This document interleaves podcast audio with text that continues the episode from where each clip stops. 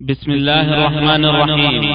يسر شبكة الألوكة بالتعاون مع المكتبة المركزية للكتب الناطقة. أن تقدم لكم هذه المادة. موارد الظمآن لدروس الزمان خطب وحكم وأحكام وقواعد ومواعظ وآداب وأخلاق حسان للشيخ عبد العزيز بن محمد السلمان. فصل كان سلفنا الصالح حريصين على الوقت وعلى حفظ الكلام فلا يصرفون أوقاتهم إلا للآخرة ولا يتكلمون إلا لها مبتعدين عن النفاق والرياء والكلام الفارغ. فقد كان الفضيل رحمه الله جالسا وحده في المسجد الحرام فجاء إليه أخ له فقال له ما جاء بك؟ قال المؤانسة يا أبا علي. فقال هي والله بالمواحشة أشبه.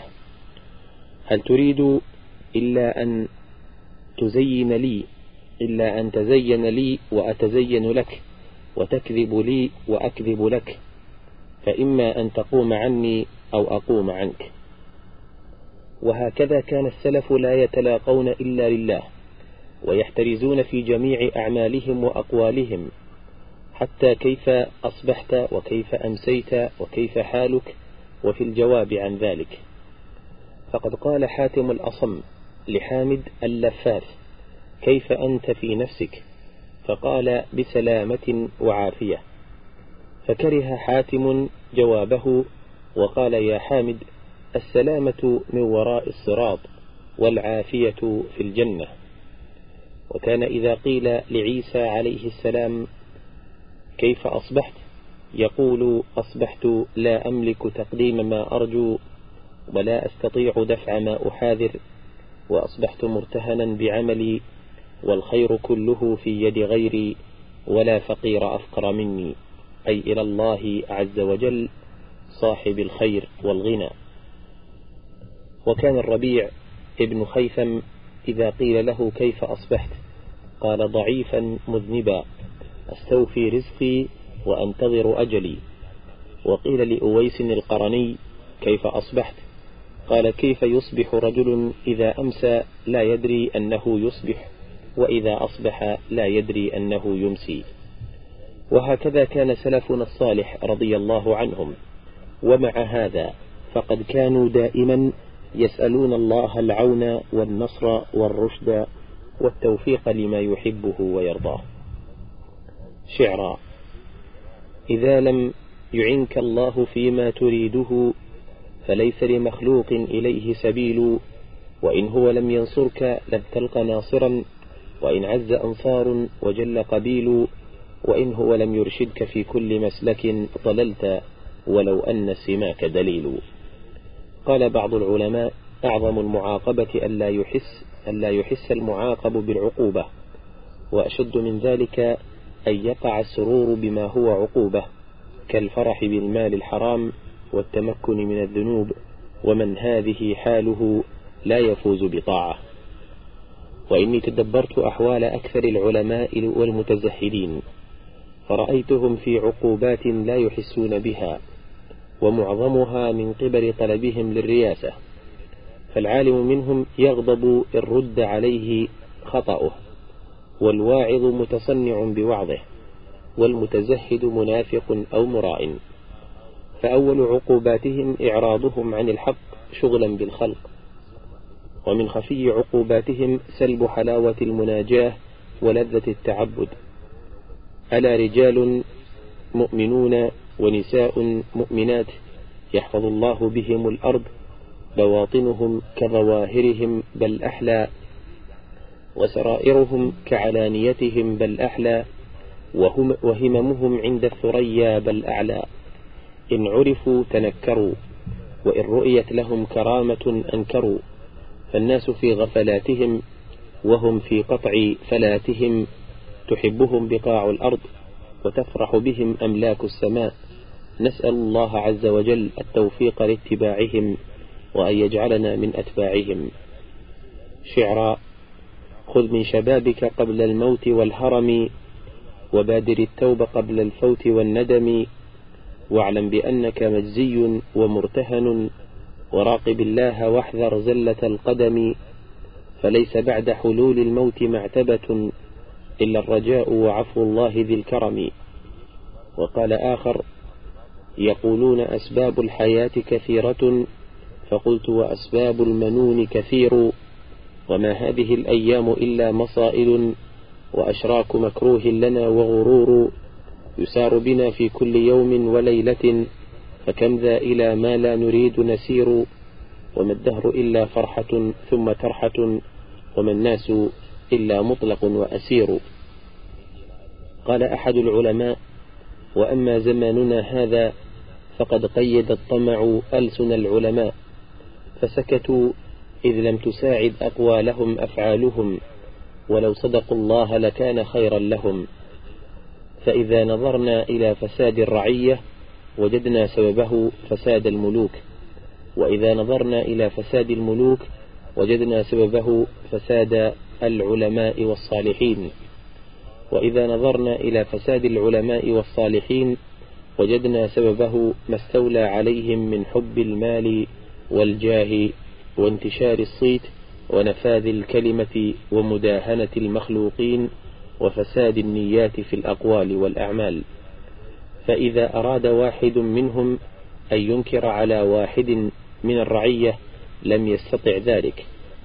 وقال وهيب بن الورد لو أن علماءنا عفى الله عنا وعنهم نصحوا لله في عباده فقالوا يا عباد الله اسمعوا ما نخبركم عن نبيكم صلى الله عليه وسلم وصالح سلفكم من الزهد في الدنيا فاعملوا به.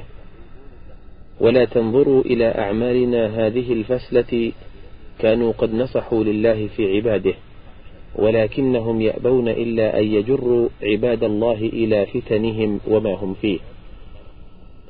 وقال بعض العلماء اعلم أن للعالم العامل بعلمه حقيقة علامات وأمارات تفرق بينه وبين علماء اللسان المخلطين المتبعين للهوى المؤثرين للدنيا على الآخرة. فمن علامات العالم الحقيقي الممتاز أن يكون متواضعا خائفا وجلا مشفقا من خشية الله زاهدا في الدنيا قانعا باليسير منها. همه وشغله فيما يصلح آخرته ملتمسا للفقراء المتمسكين بدينهم الخالية بيوتهم من الملاهي والمنكرات الذين ليس لهم موارد ولا مساكن ليسعفهم بما يقدر عليه من مال وجاه.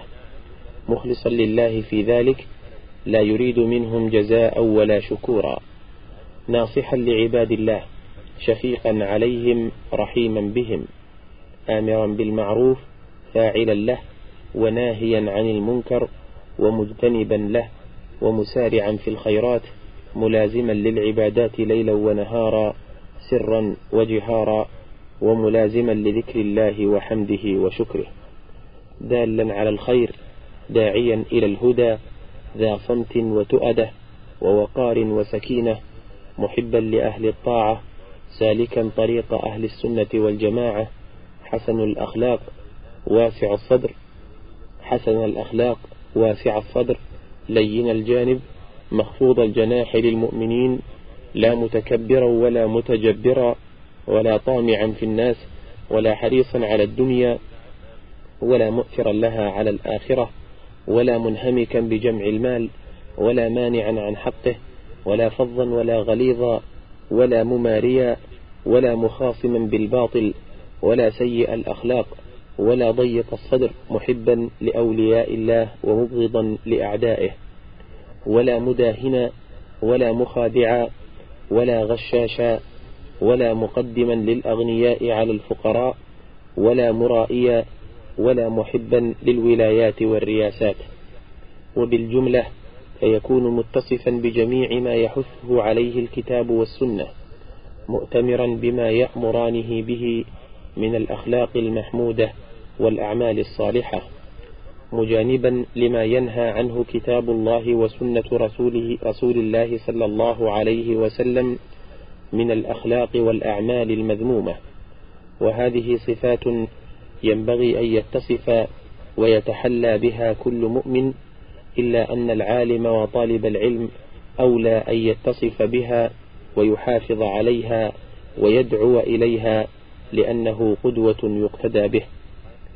وينبغي للعالم أن يكون حديثه مع العامة في حال مخالطته لهم في بيان الواجبات والمحرمات ونوافل الطاعات وذكر الثواب والعقاب على الإحسان والإساءة ليصون وقته ووقتهم عما لا ينفع فيه. ويكون كلامه بعبارة يعرفونها ويفهمونها. ويبين لهم الأمور التي هم ملابسون لها ولا ينبغي له أن يسكت حتى يسأل حتى يسأل وهو يعلم أنهم محتاجون إليه أو مضطرون. إلهي لا تعذبني فإني مقر بالذي قد كان مني وما لي حيلة إلا رجائي وعفوك إن عفوت وحسن ظني. فكم من زلة لي في البرايا وأنت علي ذو فضل ومني إذا فكرت في ندمي عليها عضدت أناملي وقرعت سني يظن الناس بي خيرا وإني لشر الناس إن لم تعف عني أجن بزهرة الدنيا جنونا وأفني العمر فيها بالتمني وبين يدي محتبس ثقيل كأني قد دعيت له كأني ولو أني صدقت الزهد فيه قلبت لأهلها ظهر المجن. اللهم إنا نسألك نفسا مطمئنة تؤمن بلقائك وترضى بقضائك وتقنع بعطائك يا أرأف الرائفين وأرحم الراحمين. اللهم إنا نسألك التوفيق لما تحبه من الأعمال ونسألك صدق التوكل عليك وحسن الظن بك يا رب العالمين. اللهم اجعلنا من عبادك المخبتين الغر المحجلين الوفد المتقبلين. اللهم إنا نسألك حياة طيبة ونفسا تقية وعيشة نقية وميتة سوية ومردا غير مخز ولا فاضح. اللهم اجعلنا من أهل الصلاح والنجاح والفلاح ومن المؤيدين بنصرك وتأييدك ورضاك. اللهم افتح لدعائنا باب القبول والإجابة واغفر لنا ولوالدينا وجميع المسلمين برحمتك يا أرحم الراحمين وصلى الله على محمد وآله وصحبه أجمعين. فصل. قال ابن رجب رحمه الله من لطائف البلايا وفوائدها تكفير الخطايا بها والثواب على الصبر عليها وهل يثاب على البلاء نفسه؟ فيه اختلاف بين العلماء. ومنها تذكير العبد بذنوبه فربما تاب ورجع منها إلى الله عز وجل. ومنها زوال قسوة القلوب وحدوث رقتها. قال بعض السلف إن العبد لا يمرض فيذكر ذنوبه فيخرج منه مثل رأس الذباب من خشية الله فيغفر له. ومنها انكساره لله عز وجل وذله وذلك أحب إلى الله من كثير من طاعات الطائعين. ومنها أنها توجب للعبد الرجوع بقلبه إلى الله عز وجل والوقوف ببابه والتضرع له والاستكانة وذلك من أعظم فوائد البلاء وقد ذم الله من لا يستكين له عند الشدائد. قال تعالى ولقد أخذناهم بالعذاب فما استكانوا لربهم وما يتضرعون وقال ولقد أرسلنا إلى أمم من قبلك فأخذناهم بالبأساء والضراء لعلهم يتضرعون.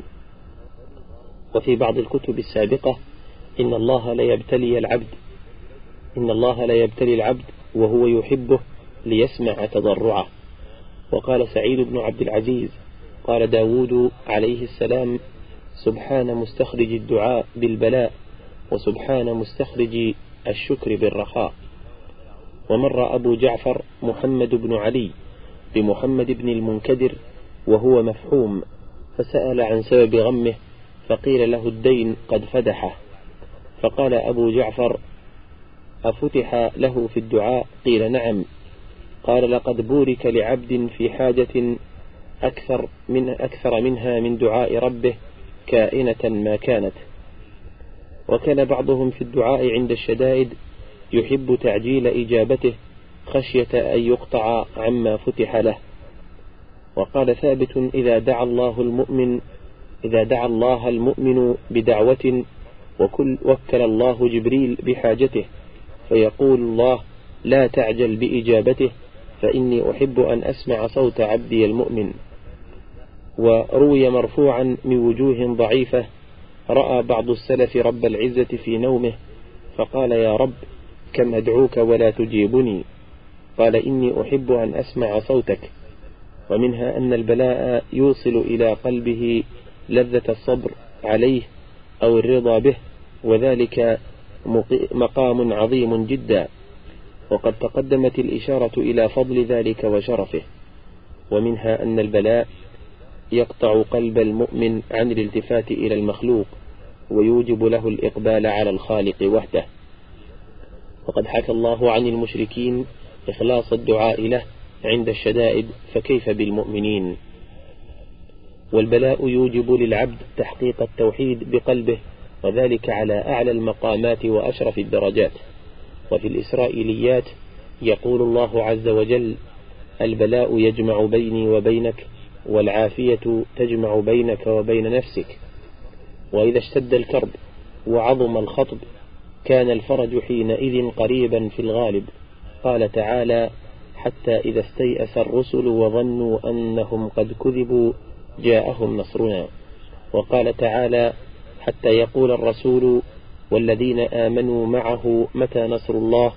ألا إن نصر الله قريب. وأخبر عن يعقوب عليه السلام أنه لم ييأس من لقاء يوسف. وقال لإخوته اذهبوا فتحسسوا من يوسف وأخيه ولا تيأسوا من روح الله. وقال عسى الله أن يأتيني بهم جميعا.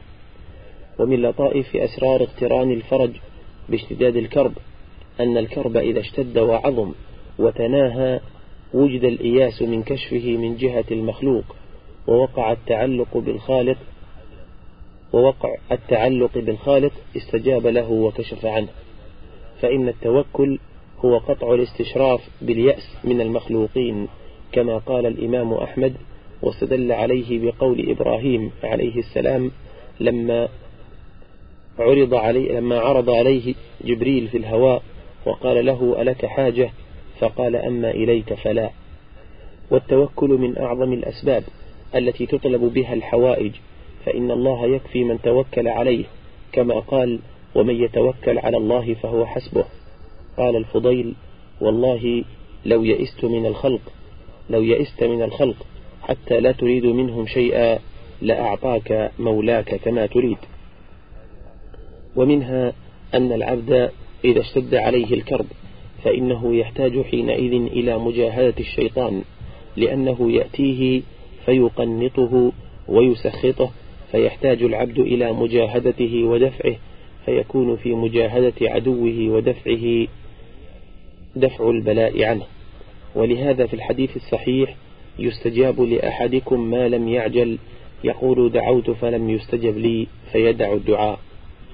ومنها أن المؤمن إذا استبطأ الفرج وأيس منه ولا سيما بعد كثرة دعائه وتضرعه ولم يظهر له أثر الإجابة رجع إلى نفسه باللائمة ويقول لها إنما أتيت من قبلك ولو كان فيك خير لأجبت. وهذا اللوم أحب إلى الله من كثير من الطاعات فإنه يوجب انكسار العبد لمولاه وتفريج الكرب فإنه تعالى عند المنكسرة قلوبهم من أجله على قدر الكسر يكون الخير. قال وهب تعبد رجل زمانا ثم بدت له إلى الله حاجة فصام سبعين سبتا. يأكل في كل سبت أحد عشرة تمرة إحدى عشرة تمرة. ثم سأل الله حاجته فلم يعطها. فرجع إلى نفسه فقال منك أتيت لو كان فيك خير لأعطيت حاجتك. فنزل إليه عند ذلك ملك فقال يا ابن آدم ساعتك هذه خير من عبادتك التي مضت وقد قضى الله حاجتك. أهين لهم نفسي لكي يكرمونها. لكي يكرموها ولن تكرم النفس التي لا تهينها. فمن تحقق هذا وعرفه وشاهده بقلبه علم أن نعم الله على عبده المؤمن في البلاء أعظم من نعمه عليه في الرخاء. وهذا تحقيق معنى الحديث الصحيح عن النبي صلى الله عليه وسلم لا يقضي الله للمؤمن قضاء إلا كان خيرا له. إن أصابته سراء شكر فكان خيرا له فكان خيرا. وإن أصابته ضراء صبر فكان خيرا له وليس ذلك إلا للمؤمن. ومن هنا كان العارفون بالله لا يختارون إحدى الحالتين على الأخرى بل أيهما قدر الله رضوا به وقاموا بعبوديته اللائقة. وفي المسند والترمذي عن أبي أمامة رضي الله عنه عن النبي صلى الله عليه وسلم عرض علي ربي بطحاء مكة ذهبا فقلت لا يا رب ولكن أشبع يوما وأجوع يوما فإن جعت تضرعت إليك وذكرتك وإن شبعت شكرتك وحمدتك. قال عمر وما ما أبالي أصبحت على ما أحب أو على ما أكره لأني لا أدري الخير فيما أحب أو فيما أكره. وقال عمر بن عبد العزيز أصبحت وما لي سرور إلا في مواقع القضاء والقدر. فائدة عظيمة النفع. التوحيد مفزع أعداء الله وأوليائه. فأما أعداؤه فينجيهم من كرب الدنيا. قال تعالى فإذا ركبوا في الفلك دعوا الله مخلصين له الدين فلما نجاهم إلى البر إذا هم يشركون. وأما أولياؤه فينجيهم به من كرب الدنيا والآخرة وشدائدها.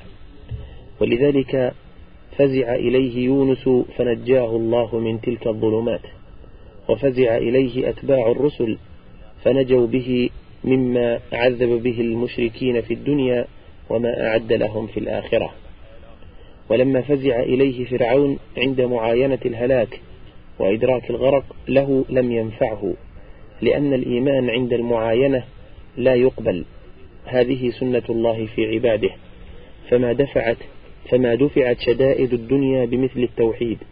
ولذلك كان دعاء الكرب التوحيد ودعوة ذي النون التي ما دعا بها مكروب إلا فرج الله كربه بالتوحيد. فلا يلقي في الكرب العظائم إلا الشرك ولا ينجي منها إلا التوحيد فهو مفزع الخليقة وملجأها وحصنها وغياثها. شعرا أذل الحرص والطمع الرقابا وقد يعفو الكريم إذا استرابا إذا اتضح الصواب فلا تدعه فإنك قلما ذقت الصواب. وجدت له على اللهوات بردا كبرد الماء حين صفى وطابا وليس بحاكم من لا يبالي أأخطأ في الحكومة أم أصابا وإن لكل تلخيص لوجها وإن لكل ذي عمل حسابا وإن لكل مطلع لحدا وإن لكل ذي أجل كتابا وكل سلامة تعد المنايا وكل عمارة تعد الخرابا وكل مملك سيصير يوما وما ملكت يداه معا ترابا. أبت طرفات كل قرير عين بها إلا اضطرابا وانقلابا. كأن محاسن الدنيا سراب وأي يد تناولت السرابا وأن يك منية عجلت بشيء تسر به فإن لها السرابا فيا عجبا تموت وأنت تبني وتتخذ المصانع والقبابا أراك وكلما فتحت بابا من الدنيا فتحت عليك نابا. ألم ترى أن غدوة كل يوم تزيدك من منيتك اقترابا؟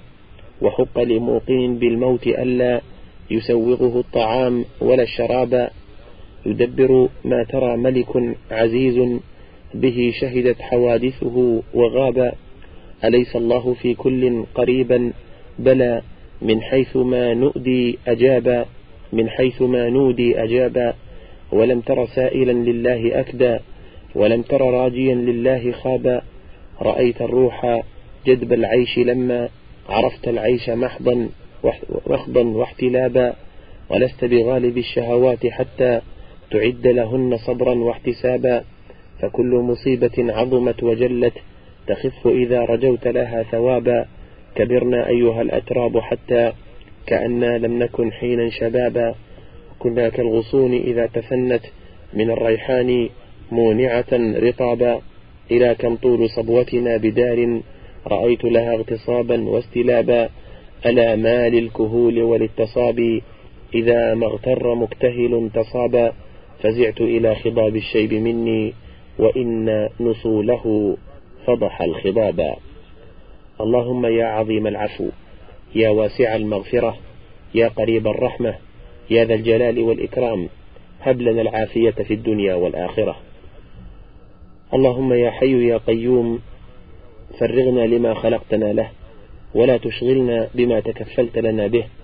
واجعلنا ممن يؤمن بلقائك ويرضى بقضائك ويقنع بعطائك ويخشاك حق خشيتك. واغفر لنا ولوالدينا وجميع المسلمين برحمتك. يا أرحم الراحمين. وصلى الله على محمد وآله وصحبه أجمعين. حكم وفوائد. قال أحد العلماء لم يكن هم أحدكم لا يكن هم أحدكم في كثرة العمل ولكن ليكن همه في إحكامه وإتقانه وتحسينه. فإن العبد قد يصلي وهو يعصي الله في صلاته وقد يصوم وهو يعصي الله في صيامه. وقيل لآخر كيف أصبحت؟ فبكى.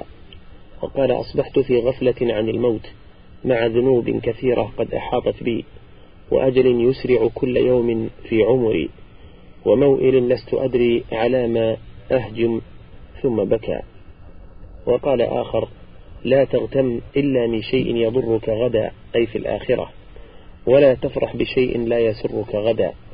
وأنفع الخوف ما حجزك عن المعاصي وأطال الحزن منك على ما فاتك من الطاعة وألزمك الفكر في بقية عمرك.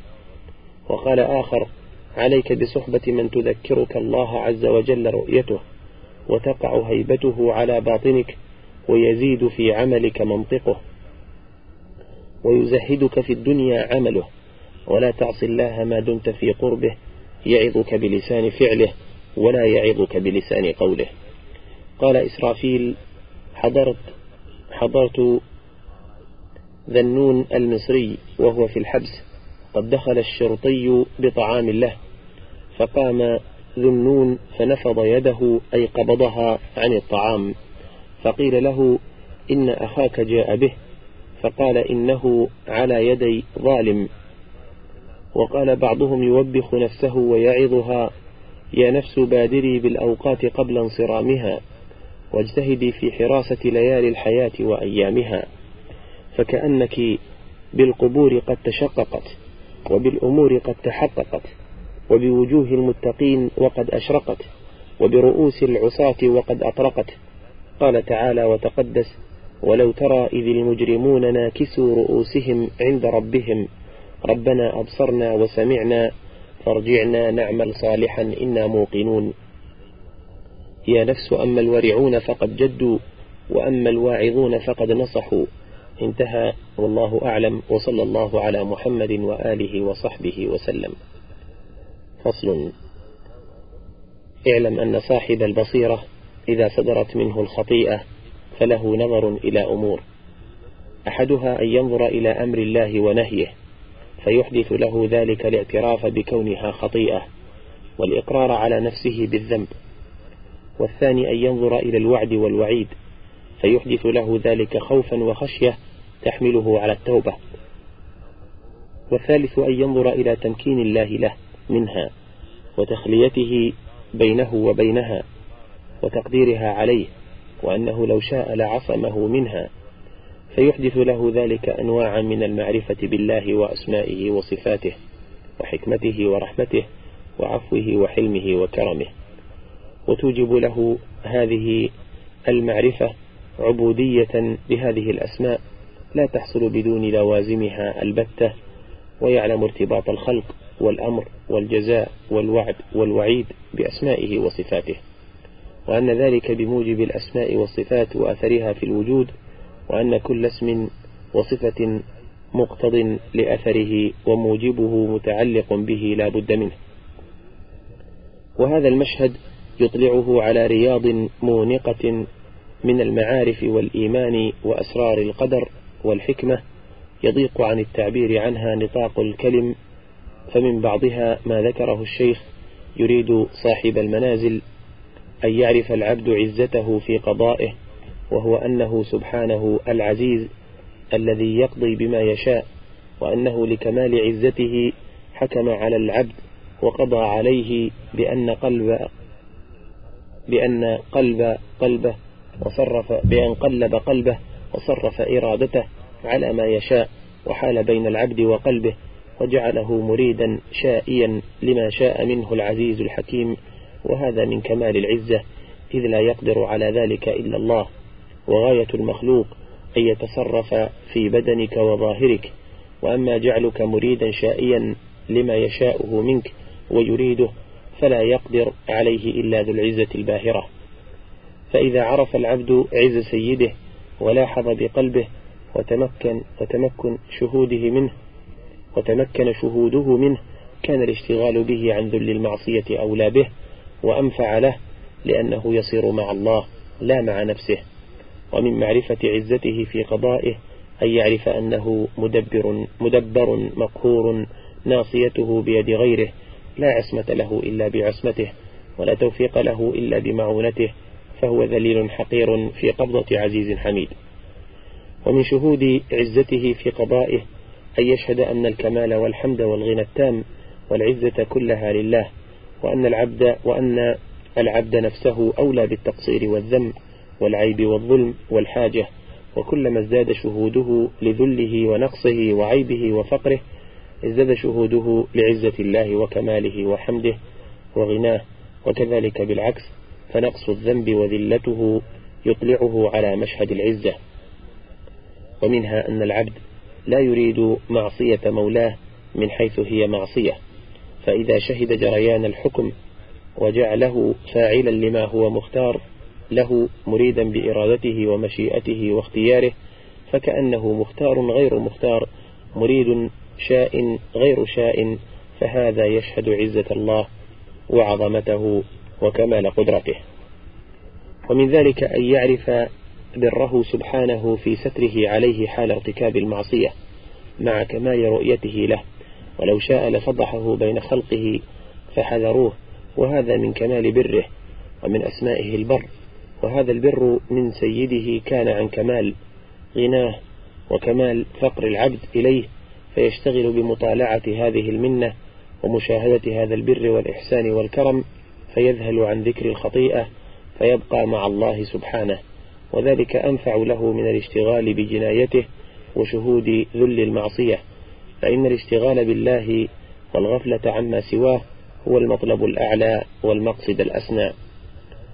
ومنها شهود حلم الله سبحانه وتعالى في إمهال راكب الخطيئة مطلقا ولو شاء لعاجله بالعقوبة ولكنه الحليم الذي لا يعجل فيحدث له ذلك معرفة ربه سبحانه باسمه الحليم ومشاهدة صفة الحلم والتعبد بهذا الاسم والحكمة والمصلحة الحاصلة من ذلك بتوسط الذنب أحب إلى الله وأصلح للعبد وأنفع من فوتها. ووجود الملزوم بدون لازمه ممتنع ومنها معرفة العبد كرم ربه في قبول العذر منه إذا اعتذر إليه بنحو ما تقدم من الاعتذار لا بالقدر فإنه مخاصمته ومحاجة. فإنه مخاصمة ومحاجة ومنها أن يشهد فضله في مغفرته فإن المغفرة فضل من الله وإلا فلو أخذ بمحض حقه كان عادلا محمودا وإنما عفوه بفضله لا باستحقاقك فيوجب ذلك شكرا له ومحبة وإنابة إليه وفرحا وابتهاجا به ومعرفة له باسمه الغفار ومشاهدة لهذه الصفة وتعبدا بمقتضاها وذلك أكمل في العبودية والمحبة والمعرفة. ومنها أن يكمل لعبده مرتبة الذل والخضوع والانكسار بين يديه والافتقار إليه. ومنها أن أسماء الرب تقتضي آثارها اقتضاء الأسباب التامة لمسبباتها. فاسم السميع البصير يقتضي مسموعا ومبصرا. واسم الرزاق يقتضي مرزوقا. واسم الرحيم يقتضي مرحوما. وكذلك أسماء الغفور والعفو والتواب والحليم. يقتضي من يغفر له ويتوب عليه ويعفو ويحلم. ويستحيل تعطيل هذه الأسماء والصفات إذ هي أسماء حسنى وصفات كمال ونعوت جلال وأفعال وأفعال حكمة وإحسان وجود فلا بد من ظهور آثارها في العالم. وإلى هذا أشار أعلم الخلق بالله. صلوات الله وسلامه عليه حيث يقول لو لم تذنبوا لذهب الله بكم ولجاء بقوم يذنبون ثم يستغفرون فيغفر لهم. وأنت إذا فرضت الحيوان بجملته معدوما فمن يرزق الرزاق؟ سبحانه. وإذا فرضت المعصية والخطيئة منتفية عن العالم فلمن يغفر؟ وعمن يعفو؟ وعلى من يتوب ويحلم؟ وإذا فرضت الفاقات كلها قد سدت والعبيد أغنياء معافين فأين السؤال والتضرع والابتهال والإجابة وشهود المنة والتخصيص بالإنعام والإكرام؟ فسبحان من تعرف من تعرف إلى خلقه بجميع أنواع التعرفات ودلهم عليه بأنواع الدلالات. انتهى. شعرا حتى متى تسقى النفوس بكأسها ريب المنون وأنت لاه تلعب؟ عجبا لأمنك والحياة قصيرة وبفقد إلف لا تزال تروع. أفقد رضيت بأن تعلل بالمنى وإلى المنية كل يوم تدفع. لا تخدعنك بعد طول تجارب دنيا تغر بوصلها وستقطع. أحلام نوم أو كظل زايل إن اللبيب بمثلها لا يخدع. وتزودن ليوم فقرك دائما ألغير نفسك لا أبالك تجمع. وقال آخر يا عبد كم لك من ذنب ومعصية؟ إن كنت ناسيها فالله أحصاها. يا عبد لا بد من يوم تقوم له ووقفة لك يدمي الكف ذكراها. إذا عرضت على نفسي تذكرها وساء ظني قلت استغفر الله.